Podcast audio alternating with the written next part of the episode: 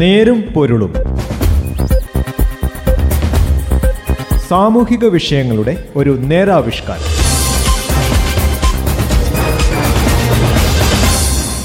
നമസ്കാരം. നേരുംപുലിന്റെ പുതിയൊരു അധ്യായത്തിലേക്ക് സ്വാഗതം. ഈ പരിപാടിയിൽ ഞാൻ ജോസഫ് പള്ളത്ത്. ഗാഡ്ഗിൽ കസ്തൂരിരംഗൻ പരിസ്ഥിതി ലോല റിപ്പോർട്ടിന്മേൽ ജനപ്രതിനിധികളും മഹാരാഷ്ട്ര ഗുജറാത്ത് ഗോവ കർണാടക തമിഴ്നാട് കേരളം എന്നീ സംസ്ഥാനങ്ങളിലെ സർക്കാരുകളും നൽകിയ നിർദ്ദേശങ്ങളുടെ അടിസ്ഥാനത്തിൽ കേന്ദ്ര സർക്കാർ അന്തിമ വിജ്ഞാപനത്തൊരുങ്ങുന്നു. ഹരിത ട്രൈബ്യൂണലിന്റെ പല സന്ദർഭങ്ങളിലെ ഉത്തരവുകളും പരിസ്ഥിതി സംഘടനകളുടെ കോടതി വ്യവഹാരങ്ങളും അന്തിമ വിജ്ഞാപനത്തെ സ്വാധീനിക്കുമെന്നുറപ്പാണ് അതിനാൽ തന്നെ അന്തിമ വിജ്ഞാപനം എത്രമാത്രം ജനകീയമായിരിക്കുമെന്ന് കണ്ടറിയേണ്ടിയിരിക്കുന്നു. നേരും പൊരുളും ഇന്ന് ഈ വിഷയത്തിലേക്കാണ്.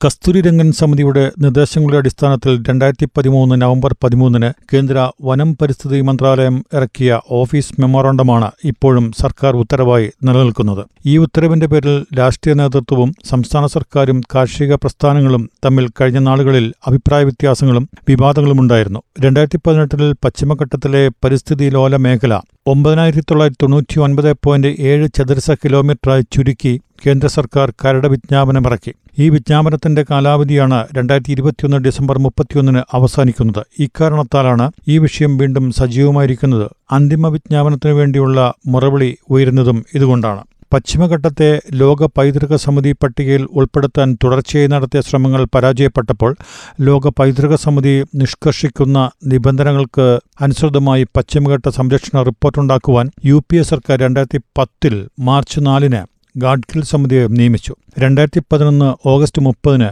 ഗാഡ്ഗിൽ സമിതി കേന്ദ്ര സർക്കാരിന് സമർപ്പിച്ച റിപ്പോർട്ട് പ്രസിദ്ധപ്പെടുത്താതെ രഹസ്യമാക്കി വെച്ചു. തുടർന്ന് ഗാഡ്ഗിൽ റിപ്പോർട്ടിലെ വിശദാംശങ്ങൾ ലോക പൈതൃക സമിതിക്ക് മുന്നിൽ രഹസ്യമായി സമർപ്പിച്ചു.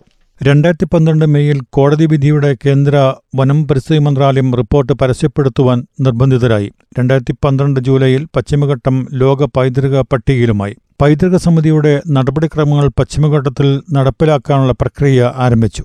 ഗാഡ്ഗിൽ വിദഗ്ധ സമിതിയുടെ നിർദ്ദേശങ്ങൾ ഫലപ്രദമായി നടപ്പിലാക്കാൻ കസ്തൂരിരംഗൻ സമിതിയെ നിശ്ചയിച്ചു. പ്രശ്നബാധിത പ്രദേശങ്ങളിലെ ജനങ്ങളുമായുള്ള കൂടിക്കാഴ്ചകൾ പോലും പ്രകശനമാക്കി രണ്ടായിരത്തി പതിമൂന്ന് ഏപ്രിലിൽ കസ്തൂരിരംഗൻ കേന്ദ്ര സർക്കാരിൽ സമർപ്പിച്ച റിപ്പോർട്ടിന്റെ മറവിൽ പ്രശ്നങ്ങൾ കൂടുതൽ സങ്കീർണമാകുകയാണ് ചെയ്തത്. ജനവാസ കേന്ദ്രങ്ങൾ കൃഷിയിടങ്ങൾ തോട്ടങ്ങൾ എന്നിവ ആവാസ മേഖലയായി കണക്കാക്കി ഇ എസ് എയിൽ നിന്ന് ഒഴിവാക്കുമെന്നും ഒരു ചതുരശ്ര കിലോമീറ്ററിനുള്ളിൽ നൂറിൽ കൂടുതൽ ജനങ്ങൾ അധിവസിക്കുന്ന സ്ഥലങ്ങൾ ജനവാസ കേന്ദ്രമായി പരിഗണിക്കുമെന്നും കസ്തൂരി രംഗൻ റിപ്പോർട്ടിൽ വ്യക്തമായി പറഞ്ഞിട്ടും ഇതെല്ലാം അട്ടിമറിക്കപ്പെട്ടു. ജനവാസ കേന്ദ്രങ്ങളും കൃഷിയിടങ്ങളും തോട്ടങ്ങളും ഉൾപ്പെടെ കേരളത്തിലെ നൂറ്റി ഇരുപത്തിമൂന്ന് വില്ലേജുകൾ പരിസ്ഥിതി ലോലമായി നിർദ്ദേശിച്ചു. അതോടെ ലക്ഷക്കണക്കിന് ജനങ്ങളുടെ ജീവിതം ആശങ്കയിലായി. പരിസ്ഥിതി ലോലമായി രണ്ടായിരത്തി പതിമൂന്ന് നവംബർ പതിമൂന്ന് തത്വത്തിൽ അംഗീകരിച്ച ആറ് സംസ്ഥാനങ്ങളിലെ നാലായിരത്തി ഒരുന്നൂറ്റി അൻപത്തിയാറ് വില്ലേജുകളുടെ നിയന്ത്രണങ്ങളെ സംബന്ധിച്ചുള്ള മാർഗനിർദ്ദേശങ്ങളടങ്ങിയ ഉത്തരവ് പുറപ്പെടുവിച്ചത് യു പി എ സർക്കാരിന്റെ വനം പരിസ്ഥിതി മന്ത്രാലയമാണ്. ഈ ഉത്തരവ് ഇന്നും നിലനിൽക്കുന്നു. ലക്ഷക്കണക്കിന് ജനങ്ങളുടെ ജീവിതത്തിന് കൂച്ചുവിലങ്ങിടുന്ന സാഹചര്യം വീണ്ടും പ്രശ്നങ്ങൾ സങ്കീർണമാക്കി. ജനങ്ങൾ സമരപാതയിൽ കൈകോർത്തു. സംസ്ഥാന സർക്കാർ ഉമ്മൻ ബി ഉമ്മൻ കമ്മീഷനെ നിയമിച്ച് പ്രാദേശിക പരിശോധനകൾ നടത്തുകയും ജനങ്ങളുടെ പരാതികൾ നേരിൽ കേൾക്കാൻ അവസരമുണ്ടാക്കുകയും ചെയ്തതാണ്. കോർ നോൺ കോർ എന്നീ പദങ്ങൾ പരിസ്ഥിതി ലോല വിഷയങ്ങളിൽ അടുത്ത നാളുകളിൽ കടന്നു വന്നതാണ്. അതിനാൽ തന്നെ അതിന്റെ നിർവചനങ്ങളിൽ ഏറെ അവ്യക്തതയുമുണ്ട്.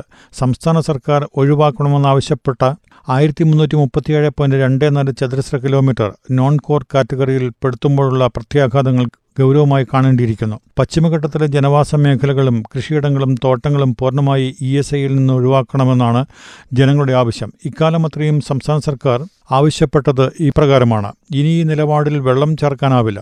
ജണ്ടയിട്ട് തിരിച്ചിരിക്കുന്ന വനഭൂമിക്ക് പുറത്തുള്ളത് കർഷകരുടെ കൃഷിയിടങ്ങളാണ്. ഇതിനെ നോൺ കോർ എന്ന ഓമനപ്പേരിട്ട് ജനങ്ങളെ പ്രതിസന്ധിയിലാക്കുന്നതിന് എതിർപ്പുണ്ടാകും. ഇക്കാരണത്താൽ കേന്ദ്ര വനം പരിസ്ഥിതി മന്ത്രി ഭൂപേന്ദ്ര യാദവിന്റെ കോർ നോൺ കോർ നിർദ്ദേശങ്ങളിൽ കൂടുതൽ വ്യക്തത വരുത്തേണ്ടതുണ്ടെന്നും ബന്ധപ്പെട്ടവർ പറയുന്നു. ഈ മാസം പതിനാറിന് പരിസ്ഥിതി ലോല അന്തിമ വിജ്ഞാപന വിഷയത്തിൽ ജനപ്രതിനിധികളുമായി തുടർ ചർച്ച.